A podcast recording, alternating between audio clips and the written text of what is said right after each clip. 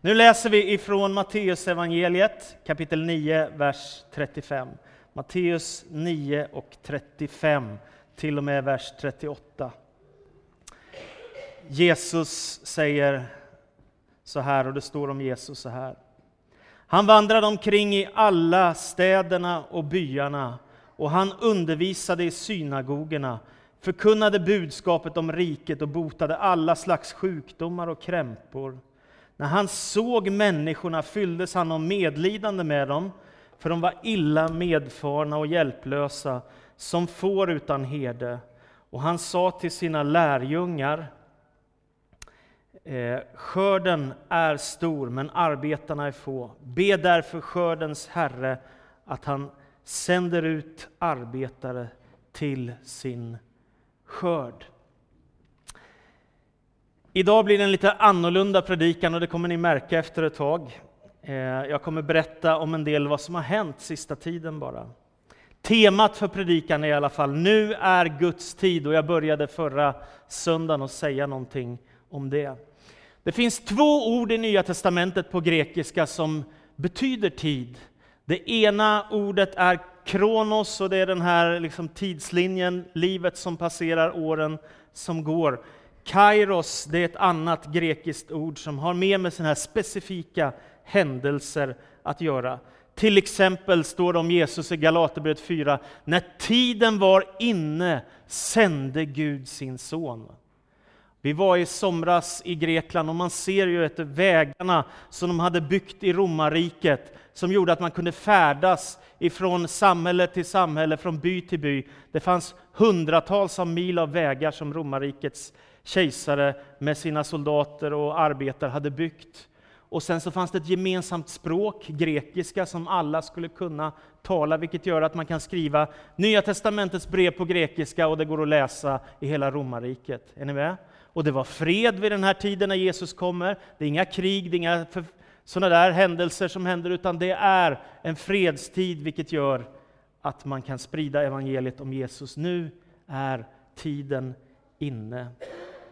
Och jag tänker att det är en sån tid för vår kyrka också. Nu har vi ovanliga möjligheter att sprida evangeliet om Jesus Kristus. När vi renoverar kyrkan och när det händer så mycket nya saker och människor kommer till tro. För sex år sedan så sa jag på årshögtiden så här i vår kyrka. Jag delade med det som var det som vi hade jobbat fram i församlingsledningen som vår vision. Vi vill vara en församling som älskar Gud och älskar människor. En växande gemenskap där människor kommer till tro och blir efterföljare till Jesus. Lite av det har vi sett hända. Nästan 200 nya medlemmar har vi fått i den här församlingen sedan dess. Vi har döpt mer än 90 människor sedan dess. Så vi är lite på väg.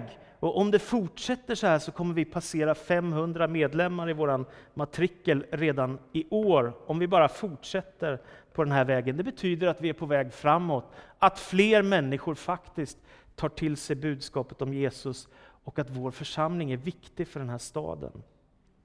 Ska det som är den här visionen som vi bär i våra hjärtan förverkligas, förverkligas, så är det också enormt viktigt att du är med. Att du inser att om jag är med så gör det jättestor skillnad, och om jag inte är med så gör det också jättestor skillnad.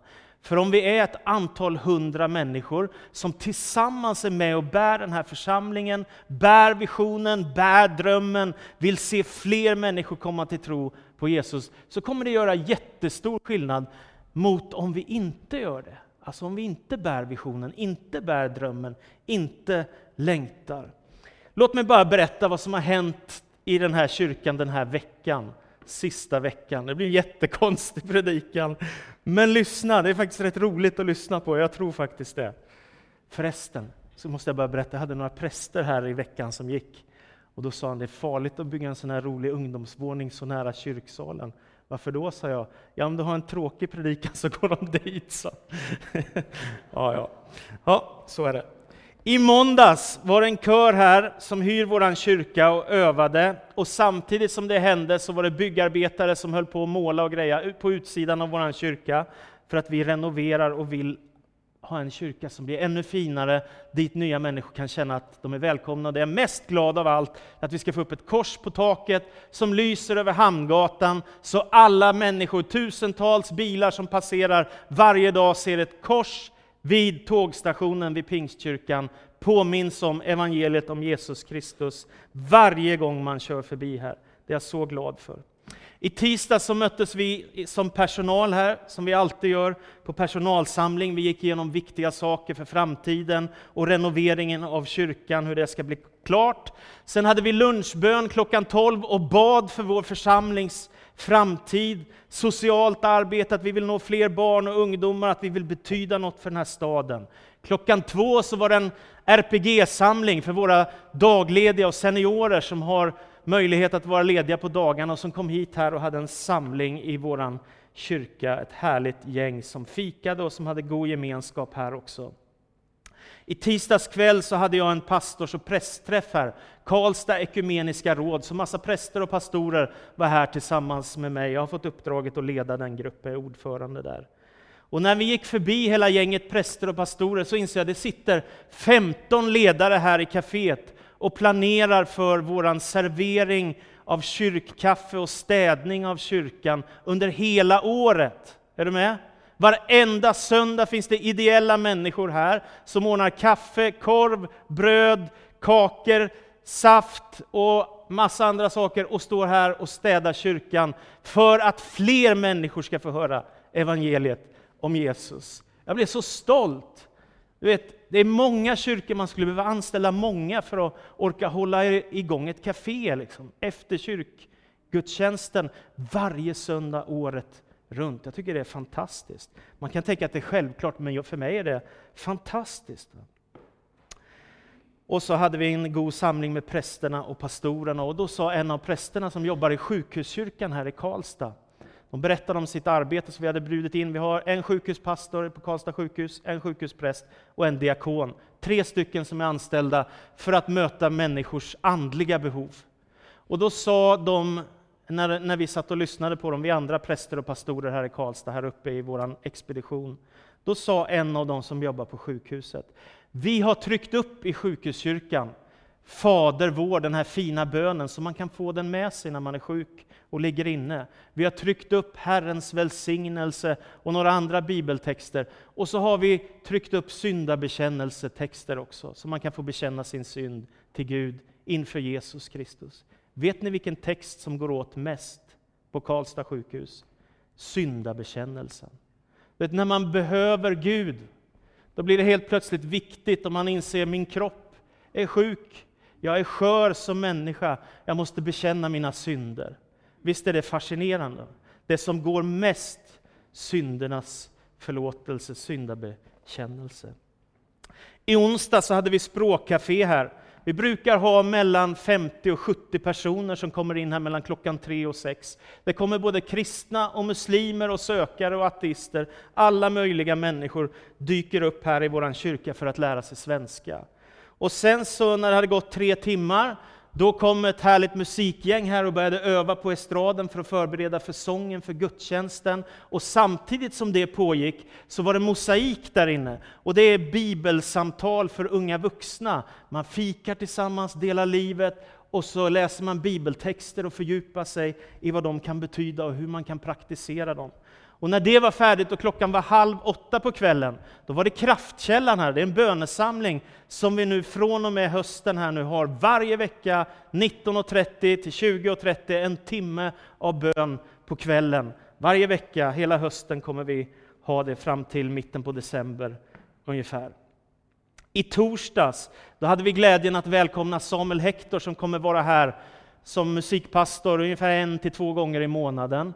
Och först hade vi i personalen en stund med honom, så vi, vår administratör Karina hade förberett korvstrågan och ris och fika och så här gott, vet ni, så vi njöt av livet. Och så bad vi för varandra och så berättade Samuel vad han önskar att han kan få hjälpa oss med. Och sen så när det var färdigt så var det bön här inne klockan två. Ett antal människor var här och bad för vår församling, och för vår stad och för sjuka människor som vi gör varje vecka. Efter det så träffades våra nyckelledare i musiklivet klockan fyra till klockan sex, satt i samtal med Samuel Hector och pratade om hur ska vi kunna nå fler människor, hur ska vi kunna göra gudstjänster som berör många människor och julkonsert och allt vad vi pratade om, fram och tillbaka och hit och dit. Va? Det är fantastiskt. Ja, så är det. Och sen så på kvällen så var vi ungefär 40 ledare här i vår kyrka. Och då åt vi först potatisgratäng och kycklingspett, bara en sån sak. Och efter det så hade Samuel en, en 45 minuter, en timme, när han delade sitt hjärta om hur man kan beröra människor med evangeliet och hur man kan fira gudstjänst så att det blir till Guds ära och människor kommer till tro. Och han poängterade att, att den som ordnar med kaffe och den som städar och den som är förebedjare och den som välkomnar i dörren, alla predikar. Det gör skillnad hur man agerar. Det är inte bara den som predikar på talarstolen som gör det. Alla predikar med sitt liv och med sina ord där man är. Så är det.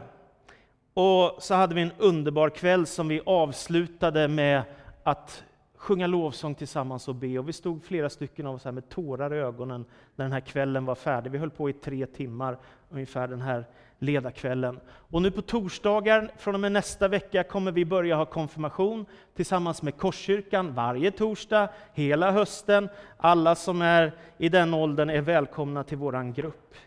I fredags hade jag dopsamtal med sju personer. Vi satt här uppe på expeditionen och jag berättade om vad det är att bli kristen. Jag berättade om vad dopet i vatten betyder. Jag berättade om vad det är att följa Jesus och bli del av en församling och våga ge sitt hjärta till honom och gå in i förbund med Gud. Det är ju vad dopet handlar om. Så det gjorde jag. Och sen så på kvällen så tänkte jag, hur ska det gå nu? För nu, nu är det fem ungdomar som har flyttat härifrån vårt, som vårt ungdomsarbete som har varit sådana här viktiga nyckelpersoner. Hur går det nu? Ja, men då dyker det upp ett nytt gäng. Då var det fem nya personer som inte har varit här förut knappt. Och så helt plötsligt så är vi ett härligt gäng och de spelar pingis och de spelar biljard och de fikar och äter tacos och har jätteroligt och vi har undervisning om tro och tvivel och hur man hittar frälsningsvisshet och vi lovsjunger och vi ber. Fredag kväll, fantastiskt. De, inte ens när midnatt var här hade alla gått hem. Så att larmet gick igång också. ja, det är härligt. På lördag, då är det servicegrupp här. Det betyder att man kommer hit och städar kyrkan. Varför ska man göra det? Är inte det tråkigt? Jo, men det är för att det ska vara rent och snyggt här. Tänk om toaletterna inte blev städade, hur skulle det se ut efter några månader? Va? Så vi får tacka Gud att det finns människor som är med och servar här varje vecka på lördagarna, städar, förbereder för gudstjänsten på söndag, ser till att det är ordning, förbereder inför gudstjänsten. Men det är inte nog med det. Utan nu har det startat nya grupper på lördagarna. Så varannan vecka här nu i vår kyrka så har vi en afrikansk grupp som är här och sjunger och ber på franska. Och den andra veckan, varannan vecka, så har vi en grupp som är ute på Karlstad torg, serverar bullar och kaffe och bjuder människor på fika på Stora torget i Karlstad och vittnar om Jesus och har bestämt sig för att de ska be för sjuka. Det är väl lite modigt gjort, eller hur?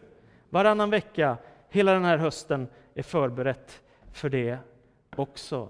Det är fascinerande. Idag är det söndag.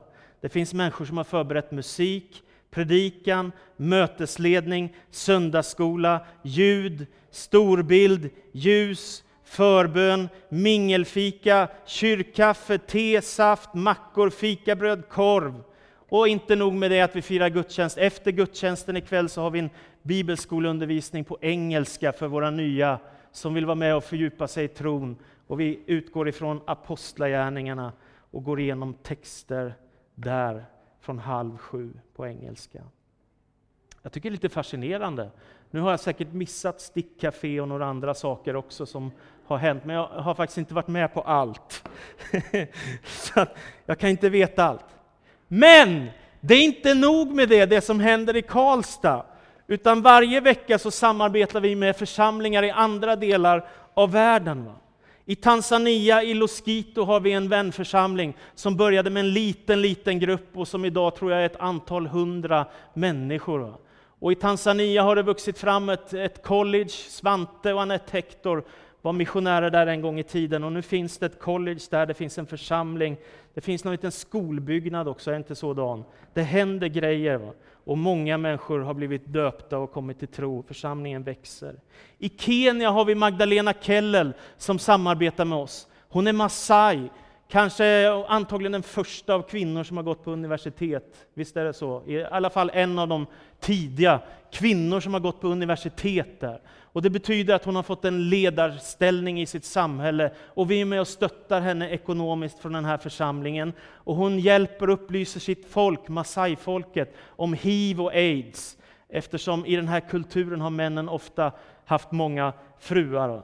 Och därför så informerar hon om det. Hon jobbar också med jämlikhetsfrågor mellan män och kvinnor. Men det som är mest fascinerande, det är när jag pratade med henne, ungefär hur många har kommit till tro på Jesus Kristus bland massajerna tror du Magdalena? frågade henne när hon var här sist.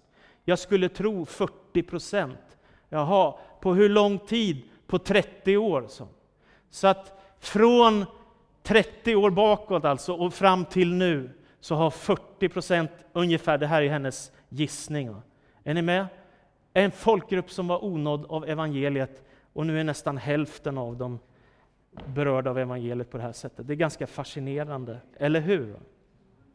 I Grekland har vi en vänförsamling i Thessaloniki som gör ett fantastiskt arbete.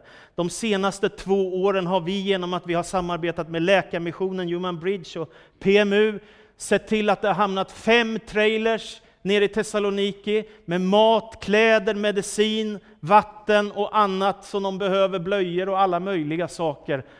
Alltså 50 ton av saker, tack vare att vår församling har engagerat sig. Och det är flera hundratusen kronor som har gått till hjälp för flyktingar, för att kunna köpa mat och vatten och det som de behöver i sin situation. Där är det inte som i Sverige att man kan få bo på ett på ett eh, vandrarhem eller på någon skola eller någonting. Va? Utan många bor i tält året runt, människor i tusental. Vi var där för drygt ett år sedan, då var det 14 000 människor som bodde i tält vid gränsen till Makedonien och vi kunde komma dit och hjälpa till lite grann. Och vår vänförsamling där har hjälpt dem jättemycket med den nöd som de har. I Bolivia har vi i många år stöttat ett barnhem och vår församlingsordförande Dan Kihlström gör ett jätteviktigt arbete där för att hjälpa föräldralösa barn som inte har föräldrar som du och jag kanske har haft och den tryggheten, utan de behöver hjälp. De behöver någon som tar hand om dem. Och där har många fått ett hem. Och det har vi hållit på med länge. Och vi har lite brist på ekonomiska resurser där, så det är ett bönämne, något att be för, att det ska ordna upp sig. I Bangkok så stöder vi Daniel och Paulina Brolin som har grundat en församling där. De reste ut. Daniel Brolin som ju har varit missionär länge. Ni vet, de satt i fångenskap. De blev, de blev tillfångatagna som unga missionärer, satt i en jordhåla i fångenskap i 168 dagar. Och då tänker jag man borde ju ge upp och stanna hemma i trygga Sverige. Nej! Han får ett tilltal ifrån Gud, han hör ordet på ett annat språk, Bangkok. Och så känner jag att vi ska åka till Bangkok. Och så åkte de till Bangkok och så började de vittna för människor. Och jag kommer ihåg när jag var hemma hos dem i Bangkok och de berättade om först den första personen som kom till tro på Jesus, det var han. Första. Och nu är de väl åtminstone ett par hundra som har någon form av kontakt med den här församlingen och är aktiva på olika sätt som Daniel och Paulina jobbar med. De går till fängelserna, det finns nyfrälsta i fängelset där de jobbar. De försöker få bort prostituerade från gatan och hjälpa dem att hitta ett nytt liv och att de ska få evangeliet om Jesus. I december kommer vår missionär Svante Hector och hans fru Anette och åka till Bangkok för att hjälpa Daniel och Paulina i fyra månaders tid. Och då är det också vårt missionsarbete IBRA som kommer göra en stor satsning där. Och vid jul så kommer man försöka få så många thailändare att få höra evangeliet om Jesus som man bara kan. För de firar jul, men de vet inte varför, de allra flesta. Så jul finns där, men de vet inte varför. Och då finns chansen att berätta om Jesus, det kommer de försöka göra vid jultiden där. Också vår ungdomspastor Sofie Degeryd kommer åka dit och ta med sig ett gäng unga vuxna till Bangkok för att vara del i den här missionssatsningen för att sprida evangeliet om Jesus. Och det är inte nog med det, utan vi är med och stöder Hasse Olofsson och Svante Hector, som jag nu nämnde, som jobbar med IBRA för att sprida evangeliet om Jesus bland muslimer och buddister och många andra. Och så får de via internet, eller via radio, eller via TV, eller på olika sätt kontakt med människor och höra evangeliet om Jesus Kristus, vår Herre. Hasse har fokus på Asien. Svante reser både till Asien och Afrika regelbundet för att träna ledare som i sin tur ska kunna dela med sig av evangeliet om Jesus. Och sen har vi mycket annat. Dagledig träffar, stickcafé, smågrupper som möts i hemmen, ekumeniska gudstjänster, läger, vi besöker sjuka, vi gratulerar äldre på högtidsdagar. Vi har en second hand-butik som kämpar tyvärr, men vi har den i alla fall. Där har vi mycket behov av volontärer, att få fler människor som är med och engagerar sig. Just nu renoverar vi kyrkan och det har bara ett syfte och det är att fler människor ska fatta vad det är vi håller på med och att det betyder något, att det är viktigt det vi gör. Och att vi vill att fler människor ska upptäcka Jesus Kristus. Vi kommer att ha invigning här 15 oktober och då har vi tänkt att det ska vara en röd matta utanför kyrkan och korset ska lysa och vi ska bjuda på tårta och vi ska ha en högtidsgudstjänst med Samuel Hector och en lovsångskör och jag kommer predika och det ska bli mycket annat härligt den dagen. Dela framtidsutmaningar. Och nu undrar du, vad håller han på med? vad är det här för predikan? Ja, jag försöker säga att det här vi håller på med faktiskt är lite viktigt och att det rör rätt många människor, att vi har rätt många möjligheter nu att vinna fler människor för Jesus som kan upptäcka vem han är. Och jag tänker, nu är Guds tid. Vi kan ju säga så här, ah, jag bryr mig inte, vi får se hur det går. Men då kan jag garantera att inget kommer hända. Men om vi sätter axeln till, om vi bestämmer oss för jag är med i matchen och jag ska göra det jag kan, då kommer det göra skillnad. Om vi ber, anstränger oss, arbetar, så kommer det märkas att evangeliet om Jesus är viktigt för människor också 2017. Tillbaka till bibeltexten. Guds rikes visionen som Jesus ger, den är fantastisk. Han predikar om Guds rike och han botar sjuka. Det är det Jesus håller på med. Det är ett kärleksbudskap, en kärleksrevolution som väller fram över världen med Jesus från Nasaret. Och det är därför som jag vill vara med i den rörelsen. Den har en vision om Guds rike, att det finns något större än allt annat som har med Jesus att göra. Och det som jag tycker så mycket om, det är att den här stora Gudsrikesvisionen, den förenas med en enorm kärlek till människor. Är ni med?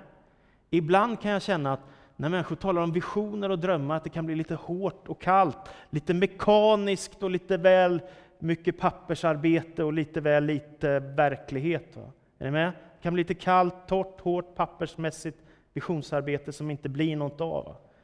Men ibland så tycker jag också bara att ja, men vi vill bara ha själavård och omsorg, vi vill bara tycka om varandra och bara vara rädda. Alltså det blir också fel fokus. Va? Men om man förenar de här två som Jesus gör, va? den stora Gudsrikesvisionen, att, hela evangel att evangeliet ska nå hela världen och att det handlar om att älska människor.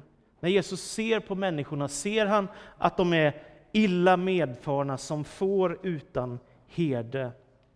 Jag tror det är det människor upptäcker när man kommer på sjukhuset i Karlstad och det är därför man behöver syndernas förlåtelse. För att man inser, jag står inte här hela livet hur som helst. Jag kan bli jättesjuk, jag kan bli döende, jag kan råka ut för en olycka, människor kan drabbas i min familj. Och, ni vet, svårigheter. Jag behöver Gud. Jag behöver syndernas förlåtelse. Så man kan förena visionen och kärleken, då blir det oerhört starkt. Sen säger Jesus och det vet vi ju. Skörden är stor men arbetarna är få. Det är som att Jesus ger en profetisk bild. Det finns en skörd som ska inbringas. Och det handlar ju inte om att vi ska gå ut och bli bönder, utan det handlar om att människor ska skördas för Guds rike. Att människor ska få ta emot Jesus som frälsare och Herre. Och därför säger Jesus, be skördens Herre att han sänder ut arbetare till sin skörd. Och då tänker jag, det här är enormt viktigt i Karlstad och i Värmland. Varför då? Jo, därför att det här är en så djupt sekulariserad del av Sverige, där få människor tillhör kyrkorna. Därför är det ännu viktigare här i Karlstad och Värmland. Jag hörde om en församling i Småland, de har 600 barn och ungdomar inskrivna i sitt församlingsarbete. Det kan vi ju bara drömma om här. Eh, jag hörde om Missionskyrkan i Värnamo, som också ligger söderut, där de här bibelväckelserna har dragit fram för länge sedan. 73 konfirmander i en enda årskull. Är ni med? Det kan vi bara drömma om här i Värmland. Hur skulle vi kunna få till det? Va? Är ni med? Och därför är utmaningen ännu större här, i Karlstad och i Värmland. Vi behöver skördearbetare, människor som säger ”Jag är med, jag ställer upp, jag tar ansvar” och inte bara säger ”Vi får se hur det går och hoppas att och eventuellt så kanske”. Då kommer vi inte dit vi ska. Så om man förenar Gudsrikesvisionen med kärleken, det är vår utmaning och det behövs så mycket här i vår del av Sverige. Till sist, jag tänker mig kyrkan som ett sjukhus. Det finns så många människor som behöver hjälp. Det finns så många människor som är illa medfarna av livet, som Jesus säger.